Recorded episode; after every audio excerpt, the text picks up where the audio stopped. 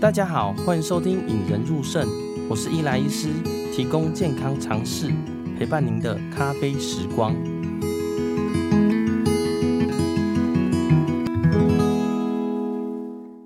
今天很开心，而且很兴奋呐、啊，因为邀请到我的偶像蔡一诚校长来到节目上啊。哦，讲到蔡校长，可能有人不是很熟悉啦。哦，但是如果提到新思维，大家应该都有听过啦。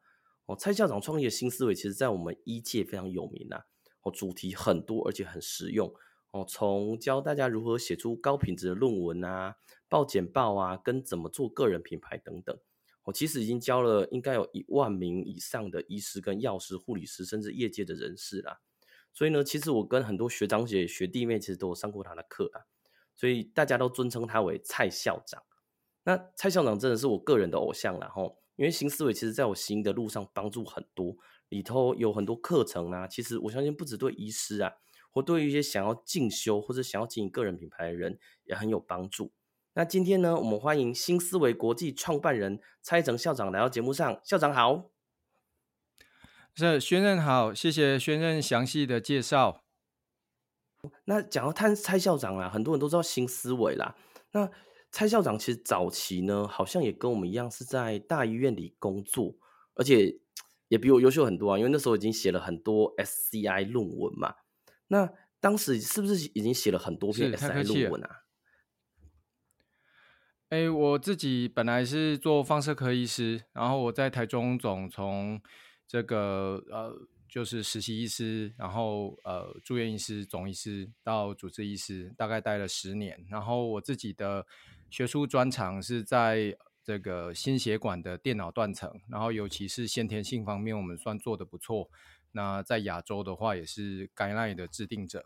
那后来我是呃到就是觉得说，哎，这个教学、研究、医疗呃都有经验，想说试试看行政，所以我就到。呃，秀传医疗体系，然后担任放射科的主任，然后在那边也受呃秀传体系以及黄总裁的照顾很多。然后两年之后，呃，因为就是了解到说，哎，好像创业是蛮有趣的事情，所以我自己做了一些呃研究之后，就在二零一三年的时候，呃，开始创办新思维国际，然后开始以教学为呃这整个事业的核心。哦。诶，蔡校长本来是在，就是呃，听起来应该是在医学中心嘛，后来去秀传，甚至当到放射科主任。那当时应该是也是做的在大医院做的很好啊。那怎么会是什么样的契机想要转行说，诶，行政啊，甚至要开始想做这一件事情呢？呃，我觉得就跟呃，宣任。做临床工作，那之后的话，可能也有一些个人的兴趣，所以你会开始经营 Podcast 或者是呃网络的其他的平台。那每一个人的人生都会有这样的想法，就是呃，我我我的工作好像呃不应该是我的工作来定义我，而是我自己这个人我还想完成什么。那当然就是作为年轻医师，刚开始接受训练，会觉得。放射科世界很大，那我们也尽力去学习嘛。那么把这个教学、研究、医疗，呃，学得差不多，然后也做出一些成绩之后，呃，总会看到更大的世界，也会发现说，是不是还有一些自己可以去尝试看看的。那因为呃，我的概念，我的自己的价值观是，我觉得人生是有限的，而且我们可能就算有下辈子，可能也呃。就是我们不记得，然后也搞不清楚是不是同一个人了。所以，呃，在有限的时光里面，如果有些真的很想去体验的东西的话，嗯、那我会想办法去呃去呃评估，然后增加自己对那些领域的了解。那行政就是一个我觉得当初很有兴趣的领域。那我们在工作的过程中，呃，总会开始想说，呃。行政是很重要的工作，因为它牵涉到资源的分配，还有让呃一群很多的人可以一起协作。那怎么样可以把它 run 得比较好？那是不是怎么做会比较有效率等等？那这些都是我有兴趣的。所以在教学、研究、医疗之外的话，呃，我觉得我是蛮想在年轻的时候就体验呃行政事务，所以我就到秀传去工作。当初是这样想的。哦，所以想要就是看看说，哎，假如说我能呃做一些行政，或许我能看到比较不一样、比较大的世界嘛。对对，因为呃很多时候。我我们自己作为基层的时候，你总是会看到组织里面可能是有一些冲突的。那么，呃，如果我们一直在同样的角度去看的话，那就有很多种典型的反应，总会觉得好像是别人不对，或者是呃事情只能这样。但是有没有可能其实是呃资源的分配跟流程的规划？当它有改变的时候，这些冲突可以呃减少，或者甚至呃整体的组织产出可以更增加呢？这个其实就是我很有兴趣的。那像呃学生是做这个呃 procedure，那有这个要帮病人肚子放管子，这个其实就是一个流程。那流程本身它一定是可以最佳化的，嗯、你可以找更适合的器械，然后如果你的 team member 呃的配合度是好的，或者说呃你今天整个呃环境设置是好的，呃做 procedure 做起来就是会顺，那就是你整个 output 其实是好的。那我认为在整个科部的经营，甚至整个医院的经营，那其实也可以用这样的角度去看。那所以我自己对。呃，在秀传有能够有这样行政的历练，我自己是蛮感激的。而且，事实上，呃，我们带过五十五个同仁之后，当我们今天去创立自己的一个呃小的团队，而且是拿真金白银出来创业，那是潜在有可能会破产、会赔钱的。当你在真正的真金白银下去搏之前，能够做一些训练，然后让自己呃，就确认自己对组织跟营运的想法是不是正确，我觉得是呃蛮好的一件事情。哦，刚刚校长有提到说，呃，希望是流程最佳化，就是像我们在呃比较年轻的主治医师或住院医师的时候，就是会对很多东西会有批评嘛，啊，这样子做不好啊，嗯、这样子做好像怎么样做，为什么不这样做呢？那但现在随着年纪越来越长，发现哎。诶其实当时某些决定有一些理由啦。那呃，蔡校长是因为觉得说，哎，这些理由或许是我们可以在呃，假如我们在那个位置上，或者是我们在资源分配的时候，可以让我们的流程最佳化，让大家最同意，或者大家获得最大利益的方向走嘛？是想要做行政，是想要做这一块吗？对，你你说的没有错。那可是就是说，像我在台中总，那我。其实跟我在秀传，其实两个是几乎完全不一样的组织。然后不管是就是私立跟公立就有很大的差别，更别说医学中心跟区域跟地区医院。因为我在呃彰滨还有彰化秀传两边都同时工作，所以刚好就是三种 level 呃的医院其实都有体验过。是其实他们的环境是截然不同的，遇到问题也截然不同，解决方法也截然不同。那我觉得，在这个过程中，我们学到就是，你不管是在什么样的状况，你能不能快速的辨认问题，然后而且知道这个问题就我手上的资源有哪些解法，那这些解法哪一个最好？我应该跟谁沟通？那目前卡关是卡在哪里？那我觉得这样子的能力，其实是不管在呃，就是人生的各种呃地方都是用得到的。而我对我来说，我我觉得，嗯，如果说我作为一个专业人士，事实上，呃，也许我就做放射科医师，然后呃，一直打报告，一直做研究，其实也可以过一辈子。但是很多后来对世界的这些呃好奇心哈、哦，其实都来自于就是有了自己的小孩之后，你你总会觉得说，嗯、那我要告诉我的小孩，这世界到底是怎么回事？这世界是怎么运转的？为什么有些人成功，有些人比较不成功？那到底应该怎么样去面对这个世界？所以，呃，因为这样的关系，我觉得我们自己做呃爸爸的就应该去试试看。当我们叫小朋友说：“你如果喜欢，你就去做啊，要有勇气啊。”那我们自己 面对人生的重要关卡，我们也要这么做啊。如果我们都做不到，我们凭什么去跟小朋友说他们没有勇气？要鼓励他们呢？所以。我是很多我自己人生做的重大决定，有有时候都跟这些呃比较呃可以说是比较多多面向的想法是有关的。哦，诶，那听起来呃校长当时在医院已经超优秀，整个就是冉冉上升的明日之星啦。那当时从行政端到要跳到，就是例如说现在创立新思维嘛，当时是除了说你说的勇气以外啊，嗯、或者说我们想跳脱，那、嗯、是什么样的契机让你觉得说，哎，呃，我一直做行政、教学、研究，呃，这些以外，我想要再创立一个新思维国际这个东西呢？呃，我。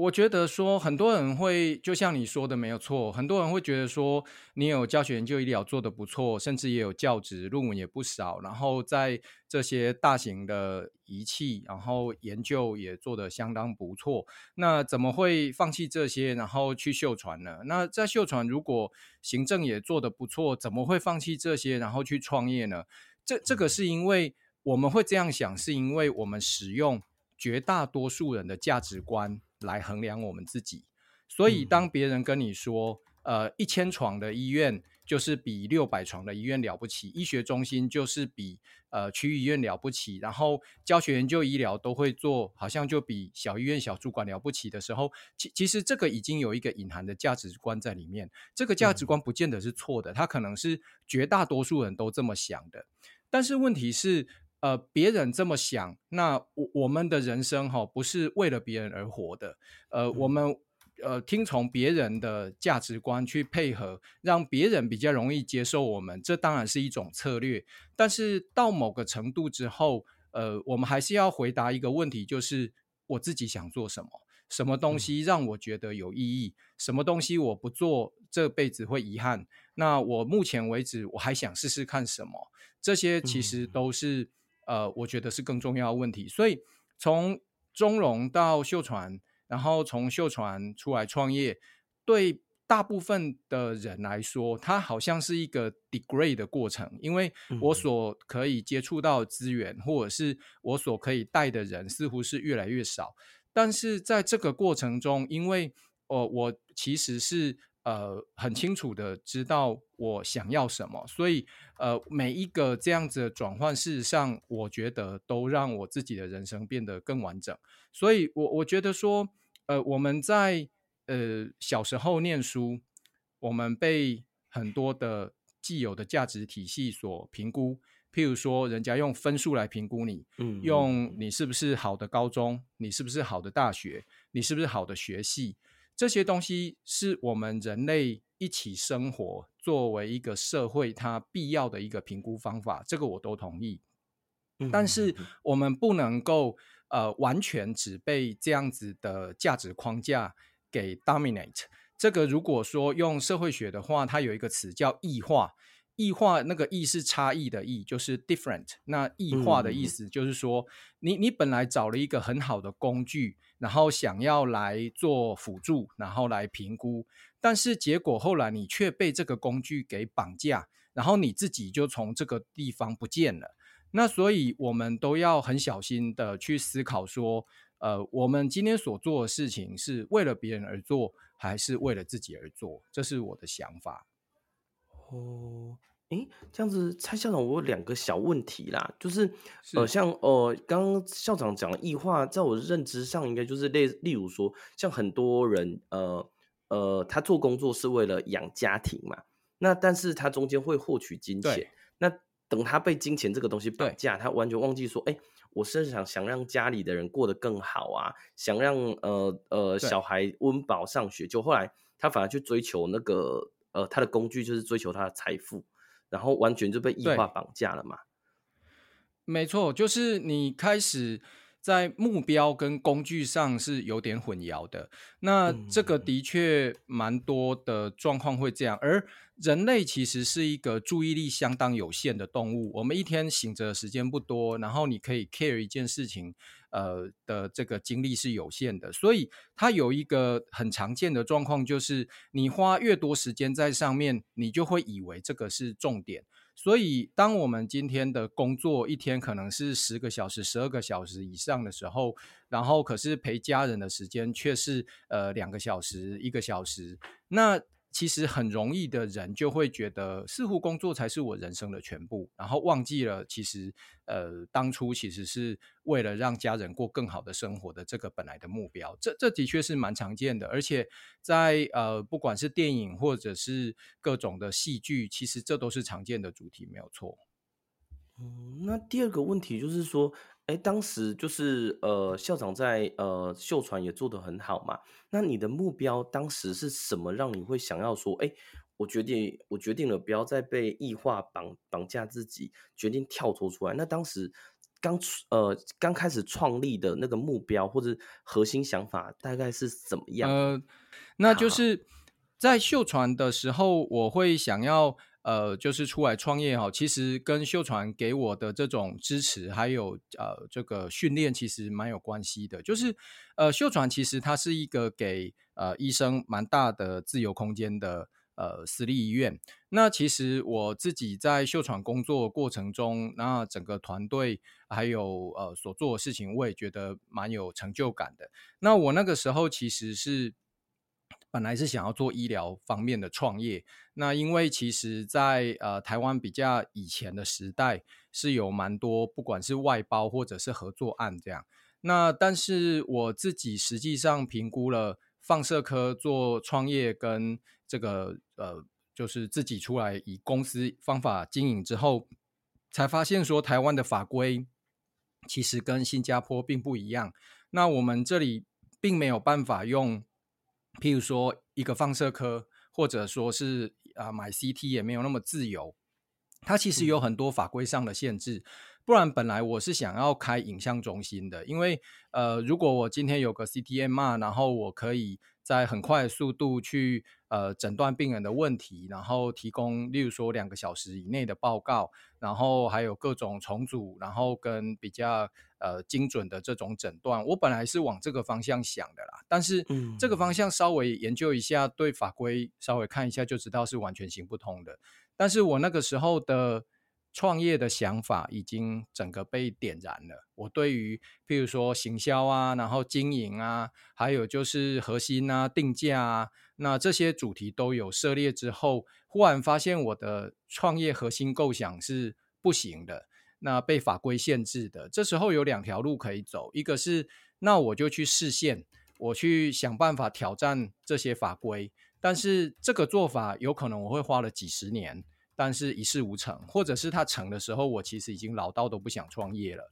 那另外一个做法就是，如果我有这些有关创业的想法，那我不要用医疗作为核心，我换一个我也很在行的事情。所以我就换成是教学创业。那教学的话，因为我自己在台中总跟在秀传的期间，尤其在台中总期间，呃，事实上有蛮多住院医师跟我的，然后他们也呃 SCI 或者是国内的学会发表都蛮多，然后甚至也有奇美的呃住院医师来跟我 run 三个月学 chest 跟 heart，然后三个月后其实也顺利的发表 SCI 的期刊的论文，所以。我觉得我在教学方面其实是有经验的，而且我知道呃怎么样去把这些东西有效的让年轻人能够跟上，所以我后来就等于把我创业的核心从医疗换成是呃我今天所做的教育创业这样。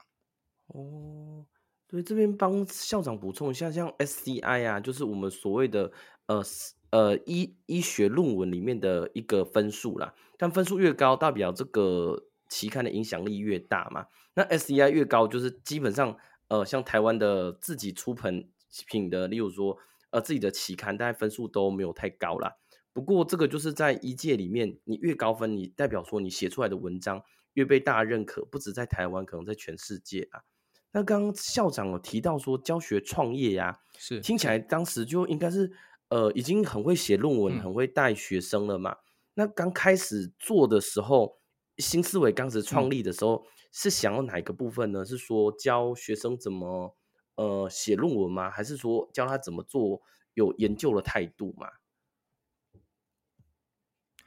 呃，没有，我不不敢说是教别人说要有怎么样的态度啦。我们一 开始其实是觉得简报医学简报有很大的进步空间。那呃，学生也比较资深的，所以应该知道，其实这十年。以来，台湾的医学简报界改变了非常多。那其中有一部分应该也跟我们有点关系。嗯、然后我们的校友慢慢的让大家发现说，哎，其实简报可以这样做，讲得更清楚，而且大家难得聚在一起的时间，彼此不要浪费掉。然后就越来越多人会用比较清楚的方法去呈现嘛。那一开始是那个时候流行简报，所以我们先开简报课。不过因为简报这种东西，它的呃开课的门槛比较低，然后再加上说，其实我还有另外一个核心的呃能力，就是教别人写论文。那这个部分，我觉得作为一个老师，我应该还算蛮称职的。包括我自己在台中总，其实得过教学优良教师，而且他是实习医师跟见习医师一票一票选出来的。那在教学上，我觉得，哎，我似乎有一些直觉，可能还可以做得不错。所以，其实我们简报第一年，二零一三年开简报，二零一四就开始开啊、研究的课程，然后。呃，包括呃临床研究，然后医学论文写作，然后健保资料库。那健保资料库后来它的时代窗口关闭了，所以我们又找到这个统合分析。那每一个时代窗口它会开多久是不知道的，但是它一旦有，我们就想办法跟上，然后呃想办法提供说，哎，在这个领域大家困难点是什么，然后我们想办法让它能够。呃，分解成让所有的初学者都能够很快跟上的一个方法。哦，真的，刚校长说那个医学简报引起让大家很大的回响，这个我深深有感觉啦。因为在一开始就是呃新思维的简报还没这么盛行的时候，大家开会的时候，哇，那个投影片都是第一个是非常多，第二个是非常杂，常常你开会听人家报告完，你根本就 没办法知道他到底是怎么样。那但大家学习新思维的至少概念或者做法以后，哎，其实大家听完这个简报，或者是听无论是听学生或者听同才、听老师报告以后，发现哎，真的是简报完以后，你真的抓住它的核心，跟你想学的，真的会比较知道啦。因为就像以前我常常觉得，就是很多教练像打桌球，很多教练会打桌球，但是他完全不会教人，他没办法告诉你要怎么打。那假如有一个人呢，教你怎么把你的会的东西转换出来，我觉得 新思维这一点真的做的是非常非常好。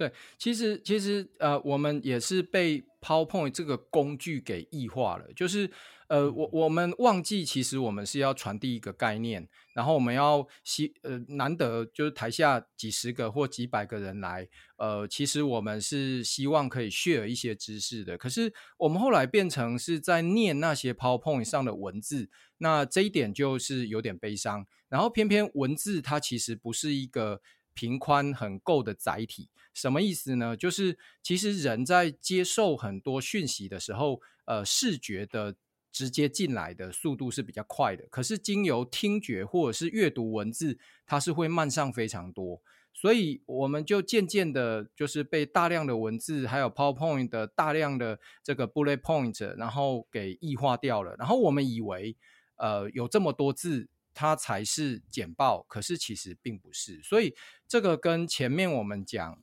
的，就是有关一一个专业人士，我们应该是怎么样去。去思考自己的人生，其实也有点类似，能不能回到本质去思考那个事情？这样，嗯，对啊，现在新思维其实，在一届普遍都是受到肯定啦，每年参加的人数都屡创新高。不过，在新思维刚开始做的时候，其实我有那听过一些传比较传统的学术界在说，哎，好像又说，哎，这是邪门歪道啊，说没有用啊，呃，就说，哎，大家都是做的一样。那像我一开始做引人入胜，也被被我嘲笑过，说，哎，卫教无用啊，或是做这个病人又听不懂，你干嘛做这样子？那不知道蔡校长刚开始做新思维的时候，也有没有碰到一些困难呢？呃，当然是有啦，就是呃，你在做一个，因为对我们来说，不管是商业模式，或者甚至是课程的教法，其实都是全新的。那这个也是一种人生的体验。就是当你创新到一个程度，就算你自己认为是对的，可是其实很多人他就是会用很恶意的方法去曲解你、批评你这样子。那要能够熬过这一切的话，就是自己对事情要想的比较透彻。我举个例来说好了，譬如说一定也会有部分的肾脏科医师认为，其实啊就洗 HD 洗血液透析就好了。那你用腹膜透析啊，这个有很多很多的缺点，它就不是一个可长可久的方法之类的。可是当你对呃你自己想要做的技术有一定程度的了解，你会发现其实诶有些生活品质的改善，或者是某些病人他其实非常适合，而且他可以重新得到对他的人生的独立性，还有他想去哪里就去哪里的这种呃呃自由的控制权。那对很多不能理解的人来说，他对自由的评估，他对独立的评估，嗯、可能就对他来说不重要，所以他会认为他的那一套都是对的。那所以说，呃，我们今天如果出来做教学，是因为我们看到很多年轻人其实想起步，但是他不管举目所见，他能够听到演讲，他能够去上的课程，都没有办法让他有效的听懂，有效的真的开始做。那我们就去去补足这个部分。那许多批评的人，可能他并不了解那些真正有困难的年轻人为什么一直卡关。那其实是一种很不温柔的，呃，而且也不体贴的，呃，这个状况。那么只能说，如果我们自己很清楚知道自己在做什么，也知道价值，呃，出现在哪里，那我们就可以继续坚持我们想做的，继续做下去。这样，那。我我觉得这个世界上的这种呃闲言闲语哈，它是它是一一定都会存在的。不，你你做任何事情，你只要做得不错，大概都会有人批评，而且那个批评要要多难听就有多难听，没有错。但是我们可以另外一个角度想，就是说，就正因为有这么多批评，所以呢，其实呃这个呃。正因为有这么多批评，所以事实上，当你真的去做的时候，呃，你的竞争门槛也是比较高的。我我们做一个新的东西，例如说你做这个腹膜透析，或者是我做先天性心脏病的呃电脑断层，然后或者是我出来创业，嗯、或者说我教学研究医疗都做得不错，结果忽然跑去做行政，嗯。嗯会会被人家批评，我们可以用一个比较正向的方法去看待。这个正向的方法就是，正因为有这些批评，所以才显得我们今天出来做这些事情，它的难度在哪里？那呃，今天我们出来创业，呃，很多人批评，但是正因为这样，其他人其实他是不敢出来创业，因为他光看哇，这个被骂成这样，那他就不敢。所以 某个程度上来说，也在垫高你的进入门槛。那同时的，譬如说你你你你自己帮病人放这个呃腹膜透析的管子，呃一一开始一定也很多人觉得说哇，这好恐怖哦，你在恶搞什么这样？但是正因为这些人的胆怯还有批评，才显得出哎，你今天 take 这个 risk，而且有这个勇气去协助病人解决问题，而且又快，伤口又小，那它的好处跟价值才会更明显，所以。嗯如果说我们要预期自己所做的新事物或者自己的创业是所有人都祝福的，那么可能你才要担心这个东西可能很危险。所有人都认为对的事情，其实是呃，可能它是没有什么价值的，或已经被做掉的。所以我我自己是是，这是我的人生体会了。当然，我在一开始创业的时候，二零一三年，十年前。我开始做这个被人家骂的时候，我可能没有办法那么豁达。可是现在的我，嗯、如果我有一天再去做其他的事情的时候，别人的闲言闲语跟批评对我的伤害就会比较小了。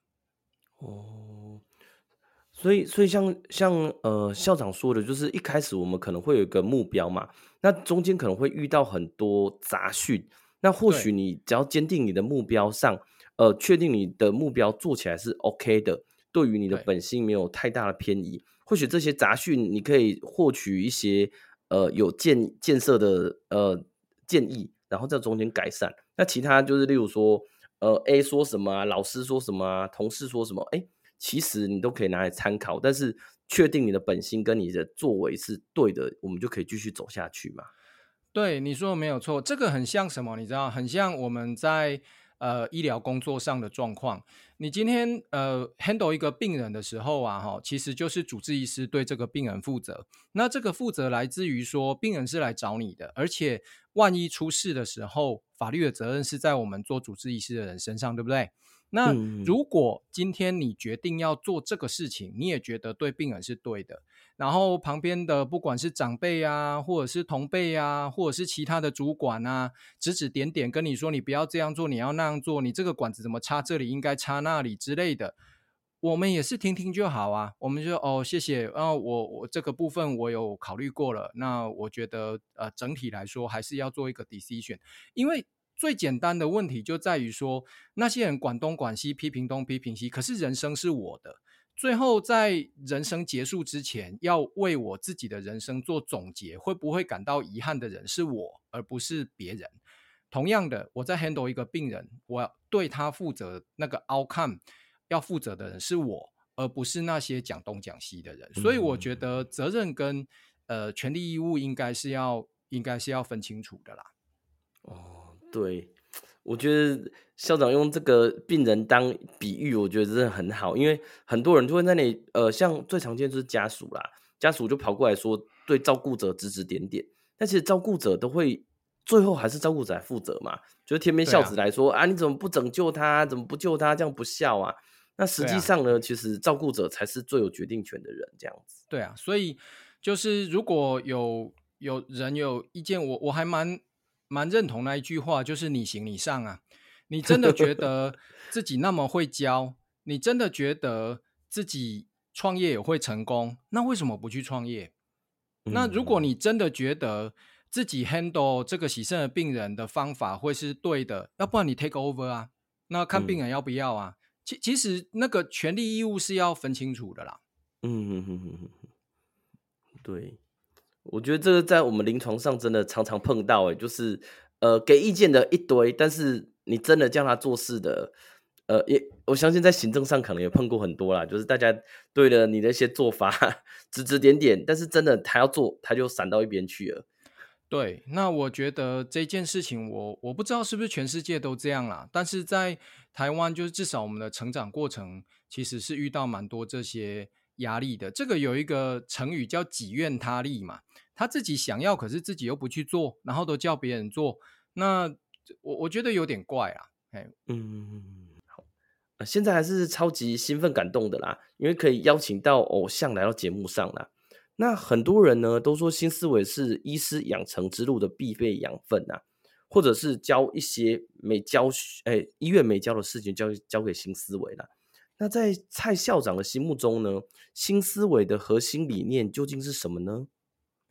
呃，对我们来说，我们新思维提供的课程，就是对我自己在专业的路程上，我觉得很有意义的一些领域，包括个人品牌经营、简报，然后还有研究。那这些的领域其实要发展都不是很容易的事情。那如果说呃，大家在自己的身边想办法寻找资源，却一直没有办法突破的时候，呃，我们就是尽量提供，呃，我们。这么多年的经验浓缩的一个方法，然后让大家能够有效去突破呃这个门槛，然后把人生活成自己想要的样子。那对我们来说的话，我们今天的课程当然是收费的，但是这个主要的呃概念或者说核心，其实就是我们为各位的人生创造价值。那我们只是从未来可以创造的很多很多的价值里面收取一小部分。作为今天的呃学费而已，那所以我们真正希望的还是让每一个来到我们班上的